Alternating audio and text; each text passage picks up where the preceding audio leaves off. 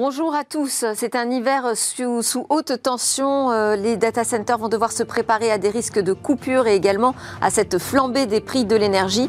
On verra euh, quelles sont les organisations qui se mettent en place au sein des data centers. Il faut savoir qu'on ne parle pas là de grosses entreprises, mais beaucoup de TPE, de PME en France.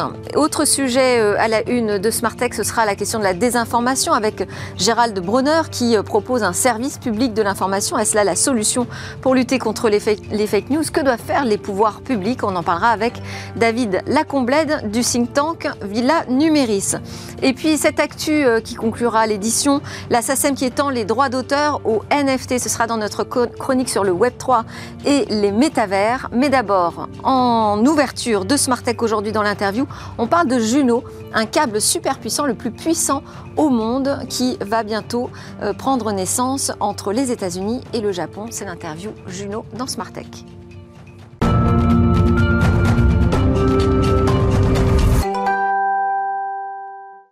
Dans l'interview aujourd'hui, on va parler de Juno, ce euh, prochain câble sous-marin qui sera le plus puissant du monde. Est-ce qu'il va rebattre les cartes de la connectivité?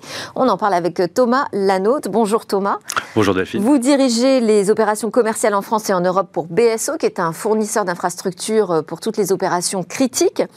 Euh, Juno, ce sera vraiment le plus puissant du monde déjà? Le câble sous-marin le plus puissant du monde? Alors oui, aujourd'hui on parle d'une capacité totale de 350 terabits, qui est à peu près 30% euh, de plus que certains câbles plus conventionnels qui sont amenés à sortir de mer dans les prochaines années. Donc oui, effectivement, c'est extrêmement puissant. Alors on va le décrire un petit peu. Donc il va permettre de relier le Japon aux États-Unis. C'est ça. Donc c'est un, câble transpacifique. Transpacifique, exactement. Et il y avait une nécessité de renforcer la connectivité entre ces deux euh, continents?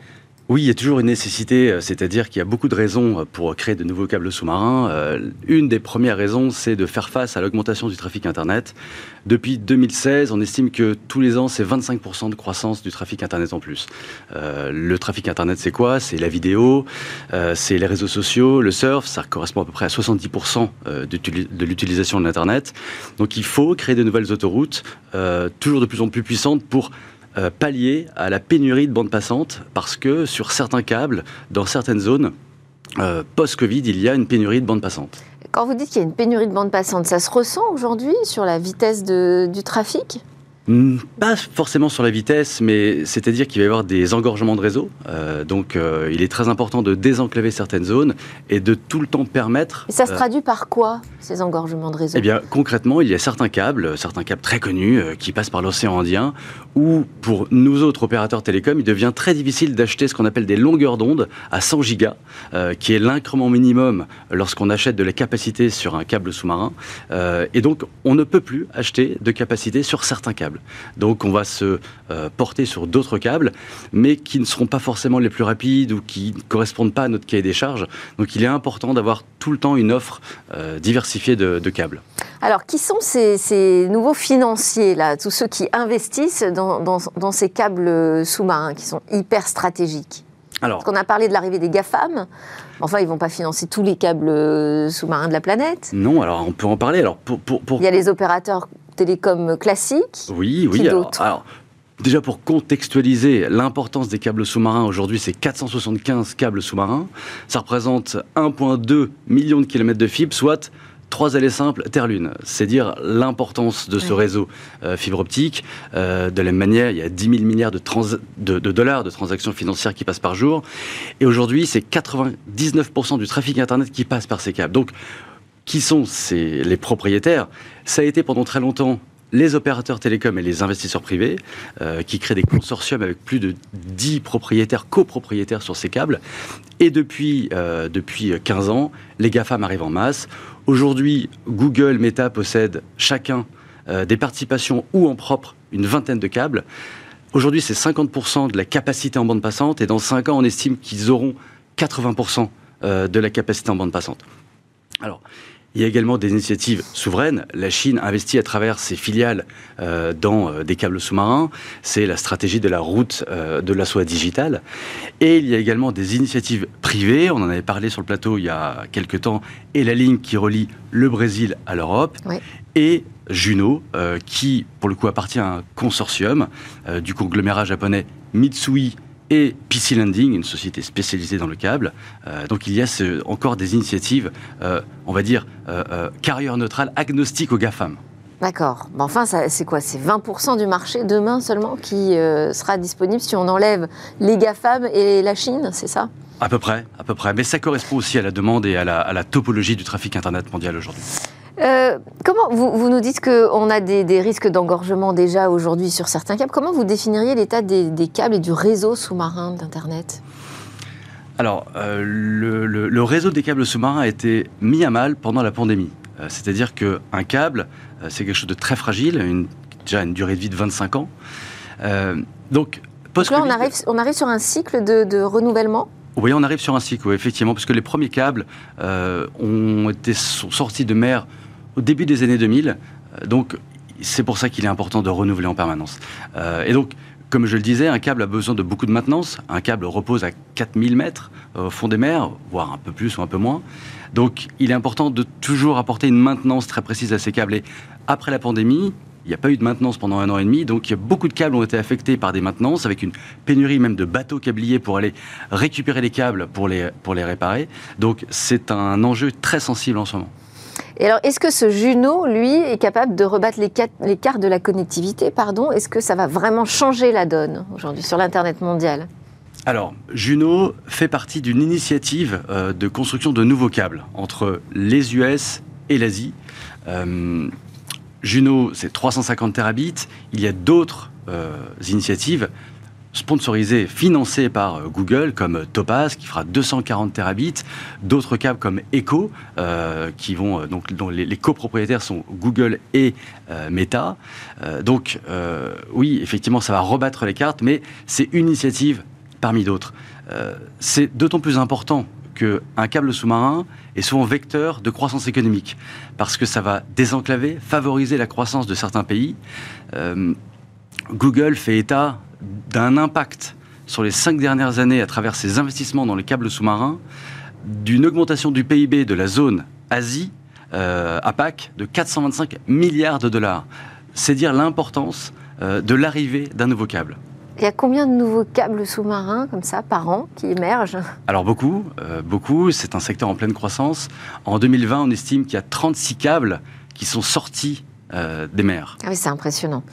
Euh, alors, il y a aussi, euh, en, matière de connectivité, il y a aussi la question satellitaire. Est-ce que le câble sous-marin va devenir un peu archaïque par rapport aux nouvelles constellations satellites ou les deux sont-ils complémentaires? Alors, les deux sont complémentaires. Alors, il y a aussi un, mythe comme quoi le, le, satellite serait mille fois moins performant. Alors, aujourd'hui, le rapport est de 1 à 10, 1 à 20.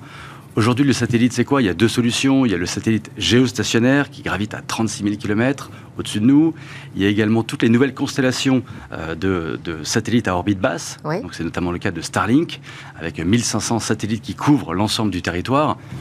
Aujourd'hui, euh, les, temps d'accès euh, aux, aux, machines sont un peu plus importants avec le satellite. On parle de 600 millisecondes pour le géostationnaire, 35 millisecondes pour l'orbite basse ce qui est trop pour des applications gourmandes en bande passante. En revanche... Mais ça, ça peut évoluer. Alors, c'est en train d'évoluer, mais euh, si on se place d'un point de vue euh, euh, consommateur ou entreprise, la fibre optique permet des débits jusqu'à 1 à 2 gigas, voire plus. Donc, on sera toujours sur des rapports, ce qui fait que l'utilisation est différente. Aujourd'hui, le satellite va être utilisé dans des zones reculées, pour les compagnies aériennes, pour les compagnies de, de, bateaux, et également dans des territoires très compliqués d'accès. On a entendu parler de Elon Musk qui a financé jusqu'à 25 000 terminaux Starlink, euh, ce qui coûte très très cher. Mais en revanche, c'est un impact important, c'est du soft power qui va permettre tout de même à des pays, à des populations d'avoir accès à Internet malgré la défaillance des réseaux ou le fait qu'ils soient détruits. Donc ça, peut donner quand même un petit coup de vieux à la fibre optique ça restera toujours complémentaire parce que vraiment, ça va répondre à des, ça va permettre des applications euh, sur des territoires où la fibre optique. Pour les marchés dont vous vous occupez, par exemple les, les, les, marchés de crypto-monnaies, les échanges en crypto-actifs, aujourd'hui c'est la fibre optique qui est la reine. Alors c'est la fibre optique parce que le maître mot, c'est la euh, latence, c'est la rapidité. Euh, donc le satellite ne peut pas rentrer dans, dans le, le, scope des solutions à utiliser. Alors je voulais juste qu'on termine avec un point sur la hausse des prix de l'énergie. Quelles conséquences ça peut avoir sur le développement des câbles?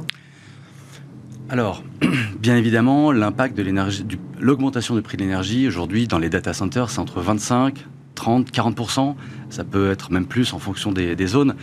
Donc, il y a un impact et il faut vraiment le prendre en considération.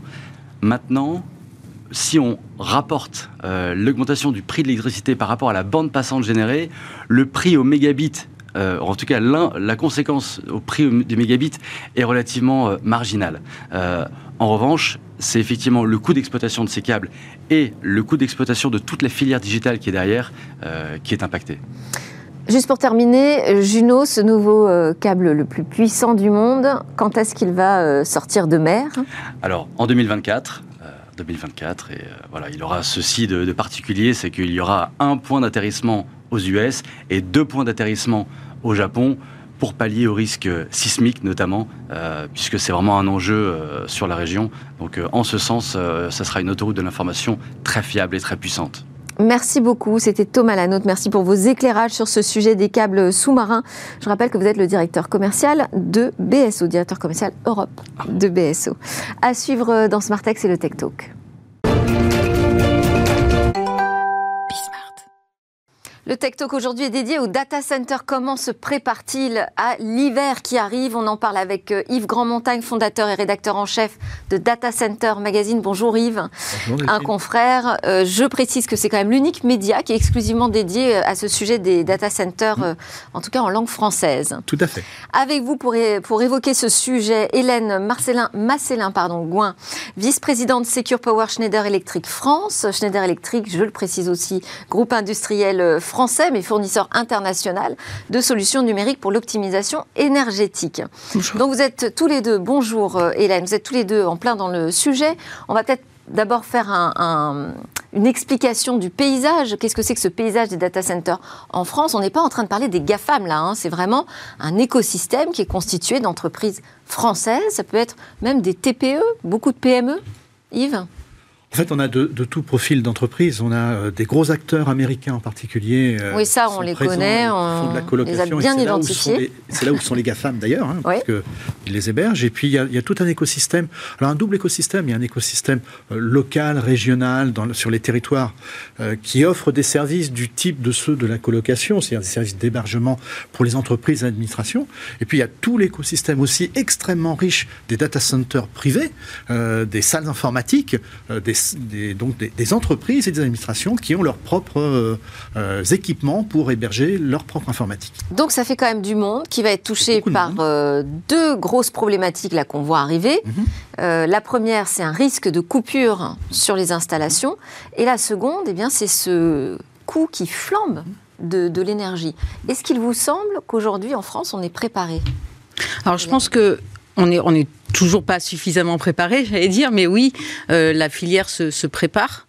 Euh, se prépare à la fois euh, sur la partie coût de l'énergie, je dirais, et ce depuis longtemps, en termes d'efficacité énergétique, en termes d'innovation. et puis, ben, se prépare à ce risque de coupure qui est assez nouveau, on va dire, en France. parce que le data center va consommer pas mal d'énergie, c'est pour ça que Schneider Electric est là. et puis, et puis, il va pouvoir aussi de temps en temps, parfois, euh, avoir des capacités d'effacement. Alors l'effacement, euh, c'est le mot poli pour dire euh, coupure en fait, hein, c'est ça. C'est-à-dire qu'il doit se soustraire du réseau électrique ça. pour éviter une surcharge. Et donc à ce moment-là, qu'est-ce qui se passe quand il s'efface, quand il se soustrait de ce réseau électrique Comment il fait pour garder quand même un fonctionnement? Tout à fait. Bah, d'abord, il faut savoir que le, data center est créé et composé, son architecture et ses, outils, ses équipements sont faits pour résister à un certain nombre de crises, entre autres le fait de manquer d'énergie. Hein. et pour cela, on a d'une part dans le data center, on a des équipements, les UPS et les batteries qui prennent le relais. Et puis dès qu'on est dans une véritable crise, il y a une véritable coupure, à ce moment-là, c'est le groupe électrogène qui prend la place et qui produit lui-même l'énergie que va consommer le data center. Donc tous les data centers aujourd'hui sont équipés d'électrogène Tous les, tous les data centers doivent être équipés de groupes électrogènes. Je ne le dirai pas pour les data centers privés, puisqu'il y en a un certain nombre euh, qui, eux, ont des, euh, ont des, stratégies un peu différentes, qui n'ont pas forcément... Tous les data centers n'ont pas besoin de fonctionner en permanence. Hein. Quand on est dans une salle informatique, dans une entreprise, une coupure de quelques heures, c'est pas grave. Euh, quand on est, par contre, un service du type une banque, la SNCF, la RATP ou autre, elles ont besoin de répondre à leurs clients, donc il faut fonctionner en permanence. Donc tous ces, data centers sont équipés d'outils qui leur permettent de résister. Bon, ça c'est le premier point. Il y a une rétribution en contrepartie de ce, cet effacement euh, du réseau on, y va parce que l'effacement, ça fonctionne pas euh, comme ça. C'est pas euh, hop, j'arrête. c'est un contrat qui est passé entre le fournisseur d'énergie, RTE ou Enedis, hein, et l'entreprise, par lequel le fournisseur va l'avertir qu'il va y avoir un problème, et là, on va en avoir un certain nombre durant l'hiver. Euh, pour deux raisons, on les évoquera peut-être euh, tout à l'heure, mais euh, on va en avoir un certain nombre. Donc, Enedis ou RTE prévient l'entreprise qu'il va y avoir un problème et que si elle le peut, hein, parce que c'est pas une obligation non plus, hein, si elle le peut, elle va se couper du réseau et soit ne pas fonctionner. quand on est une petite entreprise, euh, une industrie, c'est pas grave. Ou quand on est un data center, ben on va faire tourner. Mais donc contractuel, donc ça veut dire qu'il y a un accord commercial aussi. Il y a un accord commercial évidemment. Donc c'est pas forcément une mauvaise affaire euh, cet effacement. Non, pas forcément, mais avant, je voudrais juste euh, ajouter un point. avant cette, cette question de l'effacement, il y a bien une question de comment est-ce qu'on consomme moins collectivement. Et donc, dans, dans, dans le réseau, les data centers consomment beaucoup d'énergie. Et donc, en fait, on peut très rapidement arriver à consommer moins avant d'en arriver, on va dire, à l'extrémité euh, d'arriver à s'effacer. Et donc sur, sur ce sujet d'efficacité énergétique, il y a beaucoup à dire. Les data centers en fait, on en fait beaucoup déjà. Ça a bien euh, Juste pour donner une, ordre de grandeur, euh, le, le, numérique, ça a fait x5 en 10 ans, on va dire, en termes de consommation. Et la consommation des data centers en énergie n'a augmenté que de 6%. Donc vous voyez, il y a eu énormément de progrès qui ont été faits là-dedans. Mais au-delà de ça, il y a encore Bien sûr, on peut toujours trouver hein, euh, de quoi s'améliorer. Et je pense qu'aujourd'hui, le fait qu'on parle d'efficacité énergétique et que ça reste le premier facteur euh, vis-à-vis du réseau, c'est très important pour faire avancer les choses. Alors dans la partie Donc vous voulez dire que ça va nous faire accélérer quand même sur l'efficacité énergétique des data centers Alors partout. Ça va nous faire accélérer, je pense, sur l'efficacité énergétique. Hein. Ça devient euh, une question qu'on voit sur le bâtiment, sur le résidentiel, sur l'industrie, partout, hein. euh, mais aussi sur les data centers. Et là-dessus, bien sûr, ça peut faire avancer plus vite euh, les débats. Mais quand on parle d'ailleurs de data center, on parle de quel type d'équipement, de, de matériel sur lequel on peut avoir une prise sur la consommation énergétique? Il y a des serveurs, il y a le bâtiment lui-même. Il, y a deux choses. Il y a la structure du data center, où là, c'est euh, bah, le bâtiment, les équipements électriques, les équipements de refroidissement, parce que euh, quand on met des Alors, serveurs, oui, juste pour préciser, même l'hiver, le problème, c'est le refroidissement. Hein. Ça fonctionne en permanence et ça produit en permanence de la chaleur. Donc, euh, les équipements, les serveurs ne sont pas faits pour fonctionner à des températures élevées. Donc, il faut pouvoir les refroidir. Ça, c'est une première partie. C'est la partie sur laquelle, par exemple, intervient en particulier chez des électriques avec beaucoup d'efficacité et avec l'écosystème. Et c'est là où on a de grands résultats. les data centers sont très vertueux en la matière. On a cité des chiffres là qui sont importants.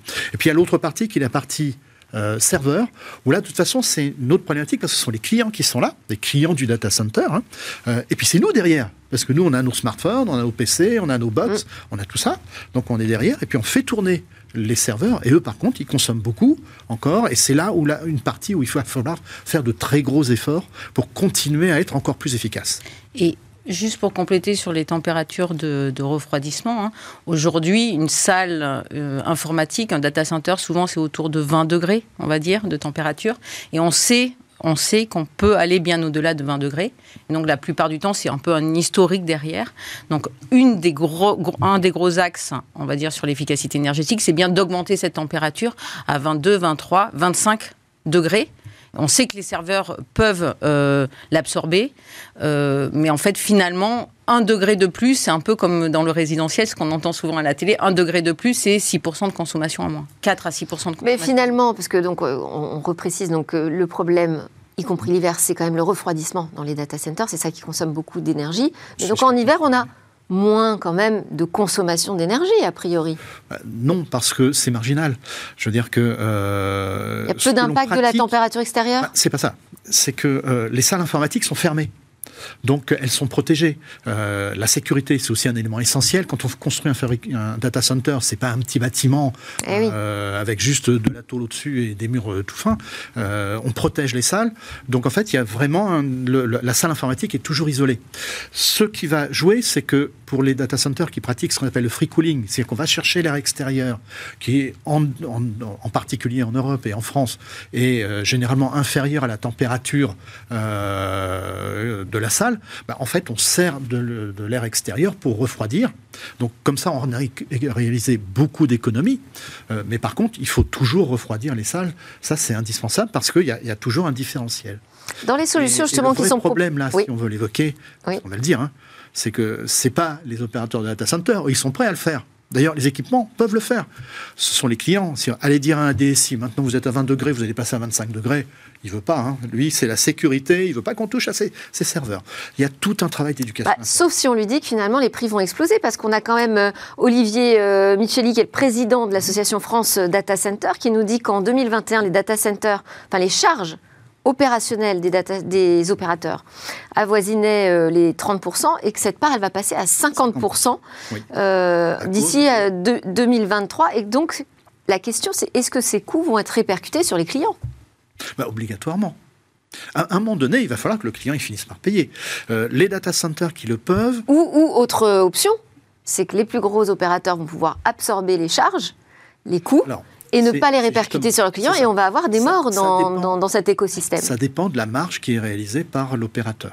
Si l'opérateur a une marge qui est suffisante, et puis l'opérateur, il doit aussi respecter ses contrats. C'est-à-dire s'il y a une clause qui prévoit une augmentation en fonction de l'évolution des tarifs, mais elle ne prévoit pas souvent. Enfin, on a quand même connu des, augmentations de 500%. Hein. Je crois qu'il faut quand même être réaliste.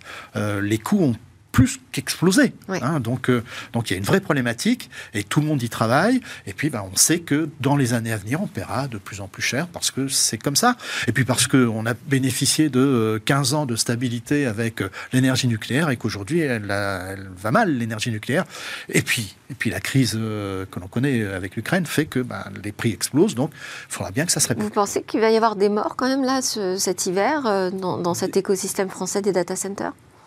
Je crois qu'on n'en est pas encore là. J'allais dire, euh, la question, c'est qu'il y a les gros data centers et effectivement, ces gros-là euh, ont des contrats avec leurs propres clients euh, relatifs à l'énergie ou bien des contrats assez travaillés au niveau de l'approvisionnement d'énergie. Et puis, il y a les petits data centers les dans chacune des entreprises sur lesquels le coût de l'énergie est un sujet, mais le data center fait partie, on va dire, d'un ensemble plus large sur lequel, pour tout industriel français aujourd'hui, le coût de l'énergie est une question tout à fait. Parce que là encore, hein, on a le président de France Data Center qui nous dit il y a certains euh, data centers pour qui c'est une question de vie ou de mort là cet très clairement, il y a des petits data centers, des petits opérateurs qui vont tellement souffrir, ceux qui n'ont pas pu anticiper ou qui ne sont pas avec des volumes suffisants pour négocier avec un Enedis ou un, RTE, ils vont se prendre des augmentations qu'ils ne pourront pas supporter et, il y en a qui vont. Euh, on s'attend à ce qui est des, morts, je n'irai pas jusque-là, mais en tous les cas, il va y avoir consolidation. C'est-à-dire qu'il y en a consolidation, certains qui, vont, se vendre et il y a déjà des mouvements qui sont engagés là-dessus. Euh, c'est assez confidentiel, mais oui, il y a des mouvements qui sont engagés là-dessus. Euh, il y a un guide euh, de Schneider Electric sur les indicateurs de pérennité justement environnementale des data centers. C'est peut-être le moment d'en tirer quelques, quelques enseignements. Qu'est-ce qu'on peut mettre en place? Oui, je crois qu'aujourd'hui, on, on s'est focalisé en fait finalement sur le PUE, au-delà du PUE, on va pouvoir, on va pouvoir aller, aller euh, chercher autre chose. PUE, pardon euh, Donc c'est Power Usage Effectiveness. En gros, c'est c'est la performance en termes de entrée versus sortie, utilisation, on va dire, euh, de l'énergie. on, peut aller bien au-delà. Alors là, on a parlé de crise énergétique, donc forcément, on regarde la performance du data center en termes énergétiques, mais on peut aussi en parler en termes de ressources, en termes d'eau, en termes de déchets, on a tout un univers en fait à aller explorer qu'on on, réfléchit au, sujet du développement durable vis-à-vis du data center. C'est-à-dire qu'on peut avoir un data center totalement éco-responsable. Oui, alors il y, a plein de choses. Il y a, y a la consommation de CO2. ces grosses activités très énergivores n'ont pas bonne presse. donc euh, c'est intéressant de voir comment on peut travailler ce sujet. On, va, on va, on va réfléchir à ce sujet d'énergivore. Bien sûr, oui, ce sont des électro-intensifs, ça c'est sûr. Deuxièmement, euh, la question c'est comment est-ce qu'ils s'approvisionnent en énergie? Est-ce que ce sont des énergies bas carbone ou carbonées?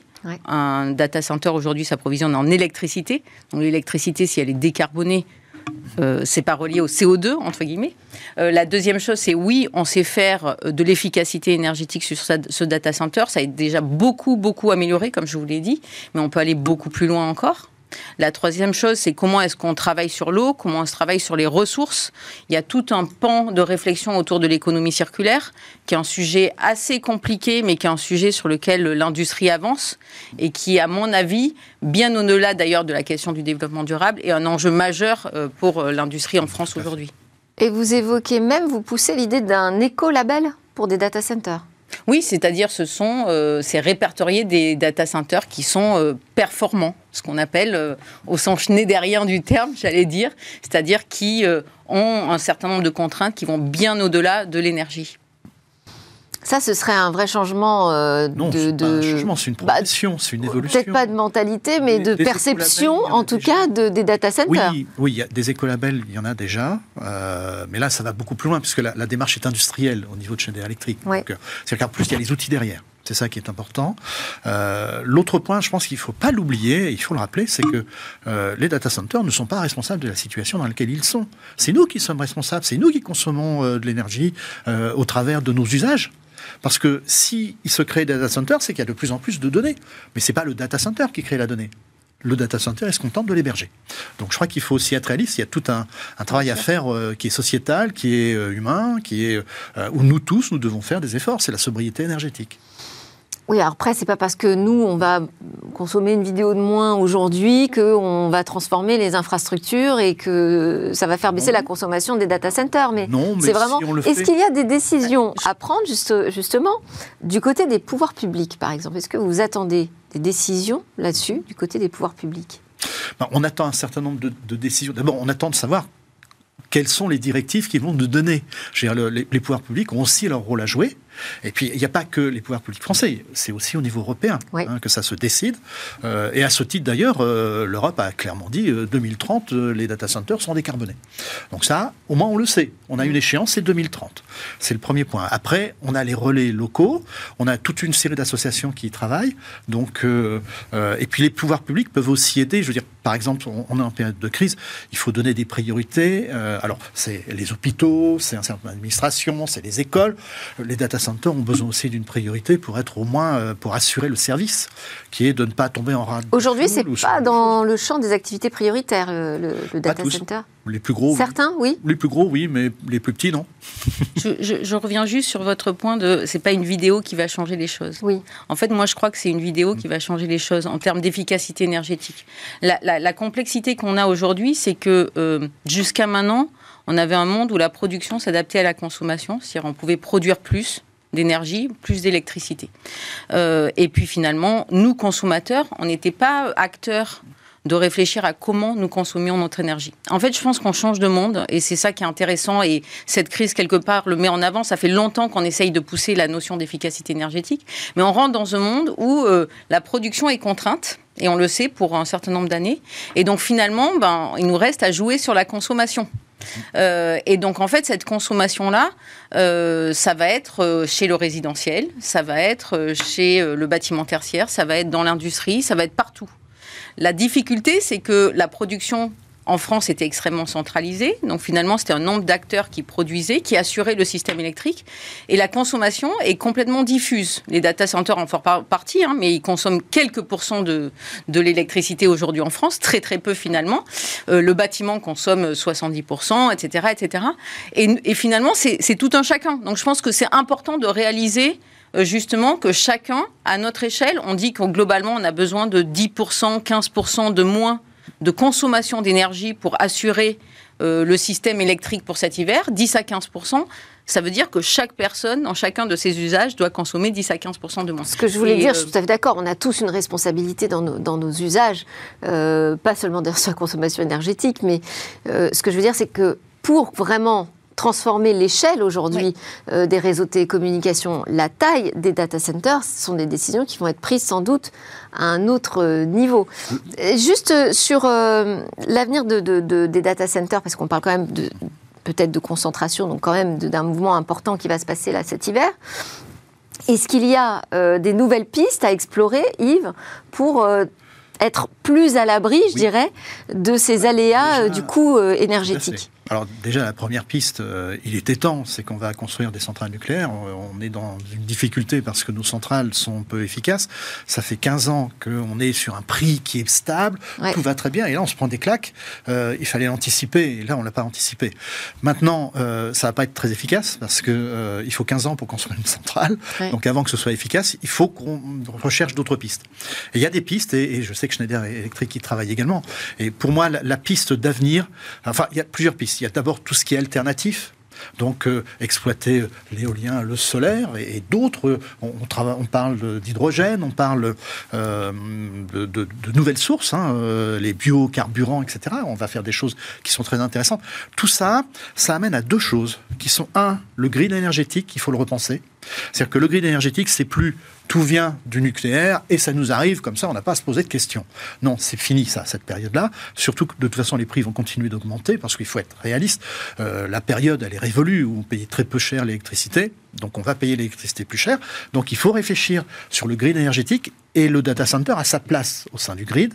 C'est-à-dire que le data center a une particularité, et d'autres industries l'ont également, hein, il ne faut pas l'oublier, mais la capacité de produire lui-même son énergie. Et eh oui. Ce sont les groupes électrogènes. Encore faut-il que les groupes soient adaptés. Ça, il y, y, a des questions là-dessus. Un groupe électrogène de secours n'est pas un groupe de production, donc on peut pas. Mais si on est dans une phase de production avec des outils de production, le data center va pouvoir produire une, un, sa propre énergie et surtout en produire pour la renvoyer dans le réseau. Il va participer au travers du grid, les deux se regroupent, va participer à, à, euh, bah, mettre en place une gestion enfin réfléchie et euh, plus intelligente de l'énergie. C'est intéressant d'avenir. On arrive à la toute fin. Un, mot pour conclure, peut-être Oui, bah moi je réinsiste. Donc, efficacité énergétique, à tous les niveaux. Je pense que c'est important et on sait que chez le data center, dans les data centers, on a une vraie question sur la question de, la température, on va dire. Deuxièmement, flexibilité, effectivement, ce que vous disiez, hein, c'est-à-dire le fait que euh, la demande et l'offre s'auto-adaptent. Euh, troisièmement, le développement accéléré des renouvelables. Je pense que ça, on le sait tous. Et puis troisièmement, bien sûr, euh, quatrièmement, bien sûr, c'est c'est le développement du nucléaire. Merci beaucoup à tous les deux. Juste une chose quand même. Très vite. Si on discute avec les, énergéticiens, entre TNG, ils nous annoncent 20 coupures durant cet hiver. 20 coupures massives. Donc il faut être prêt. Les data centers sont prêts. Mais tout le monde n'est pas prêt. Hein. L'État n'est pas prêt, tout le monde n'est pas prêt. Il y aura 20 coupures. Et on s'attend à pire l'hiver prochain. Donc il faut prendre conscience de, de ce phénomène. Et, il faut se dire que les data centers sont... Et ce phénomène qui va se répéter, donc... Euh, va se répéter prendre... tous les cas l'année prochaine. On espère qu'au moins la crise ukrainienne sera résolue et qu'à ce moment-là, on rééquilibrera nos sources d'énergie. Merci. Merci encore à tous les deux. Hélène Massela-Gouin, vice-présidente Secure Power Schneider Electric France, Yves Grandmontagne de Data Center Magazine. Vous avez un événement d'ailleurs euh, qui va se dérouler en 2023. Ce sera l'occasion pour la filière de voir un peu où elle en est. Oui, c'est le troisième, c'est la journée du Data Center. C'est un vrai événement où on parle de l'écosystème et on parle des métiers. On ne parle pas du commercial. Et, on, aura Schneider Electric qui sera là pour bah, parler d'optimisation énergétique Ils vont être avec eh nous. Ben enfin, ils y sont déjà un petit peu parce que Schneider Electric est partout euh, en tant qu'équipementier. merci, merci beaucoup. Juste après la pause, on va parler de la désinformation. Comment est-ce qu'on peut travailler ce sujet des fake news?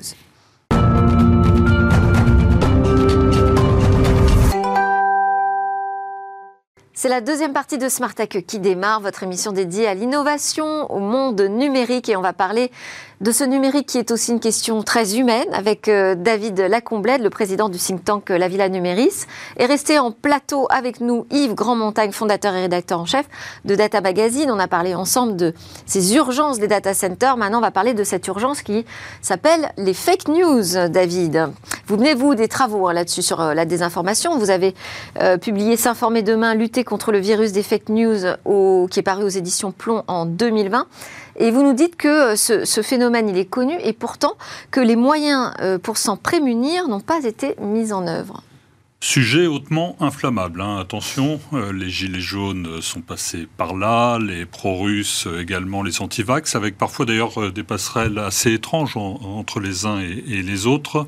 Néanmoins, on voit bien que nous sommes sur des sujets explosifs et la crise économique, les difficultés telles qu'elles se profilent ne vont certainement pas arranger les choses. D'ailleurs, je vous renverrai vers le baromètre Newsback qui euh, mesure l'intensité des sujets euh, dans, la presse et qui montre que la guerre en Ukraine et les énergies euh, sont les sujets les plus associés aux fake news. Alors c'est un sujet effectivement qui est largement connu, commenté, prévisible euh, désormais. D'ailleurs, euh, là, je vous renverrai vers une autre étude de NewsGuard, cette fois-ci, qui montre qu'une information sur cinq qui circule sur les réseaux sociaux, sur le web, est une fausse euh, information.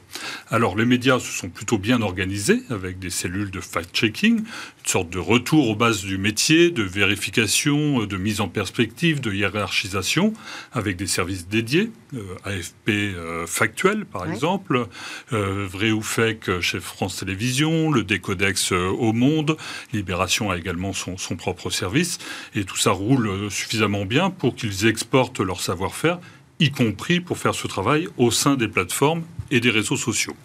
Là où le bas blesse, euh, c'est effectivement du côté des pouvoirs publics, où on a l'impression que les moyens sont un peu disséminés et que finalement euh, la riposte n'est pas prise au bon niveau, au risque d'encourager finalement en quelque sorte euh, ceux qui passent leur temps soit à raconter n'importe quoi, soit à s'organiser pour déstabiliser un, État comme le nôtre. Parce qu'il faut bien voir que les fake news sont de deux natures. Hein. Il y a celles qui répondent à des ingérences étrangères et d'autres qui se déroulent sur le territoire.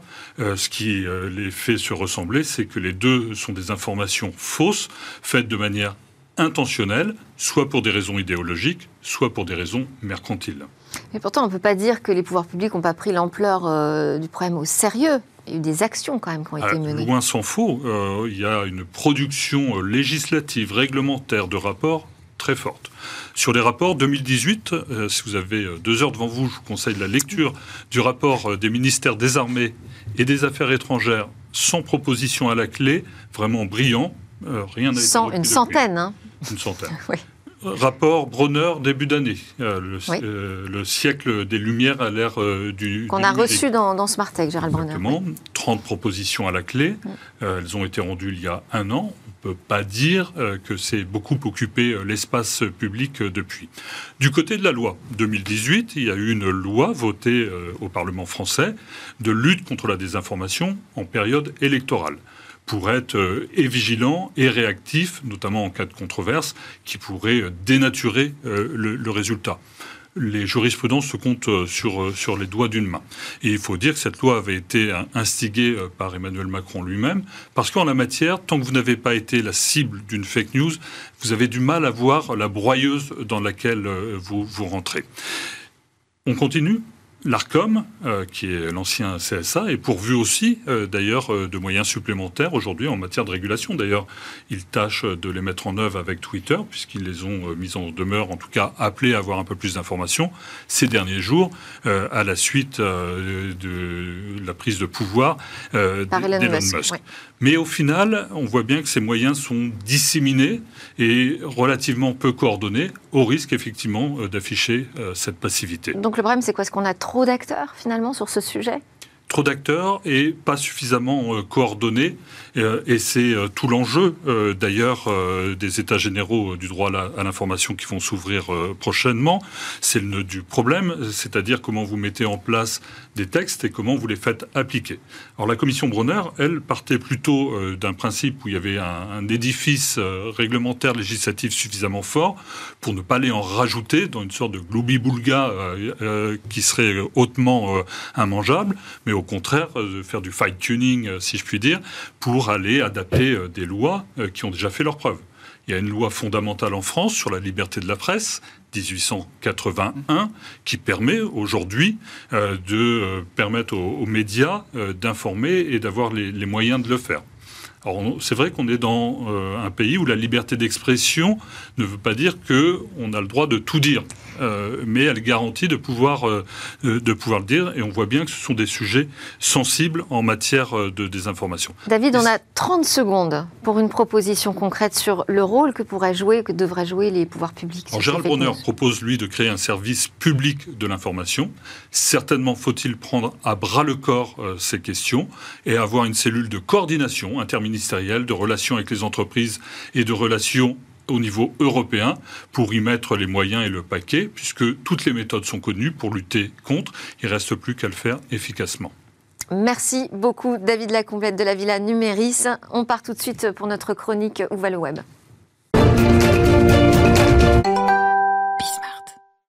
Dans cette euh, dernière séquence euh, de Smart Tech, on va parler de cette information, c'est la SACEM qui étend le droit d'auteur au NFT, donc au monde du Web3 et des métavers. Eva Bensadi nous en dit plus. La SACEM fait officiellement son entrée dans le Web3 et elle ne le fait pas à moitié. La Société des auteurs, compositeurs et éditeurs de musique permet enfin aux artistes de percevoir une rémunération liée à la vente de leurs morceaux sous forme de NFT une petite révolution, il faut le dire, pour l'industrie musicale, car pour le moment, le marché manquait de structure et de réglementation.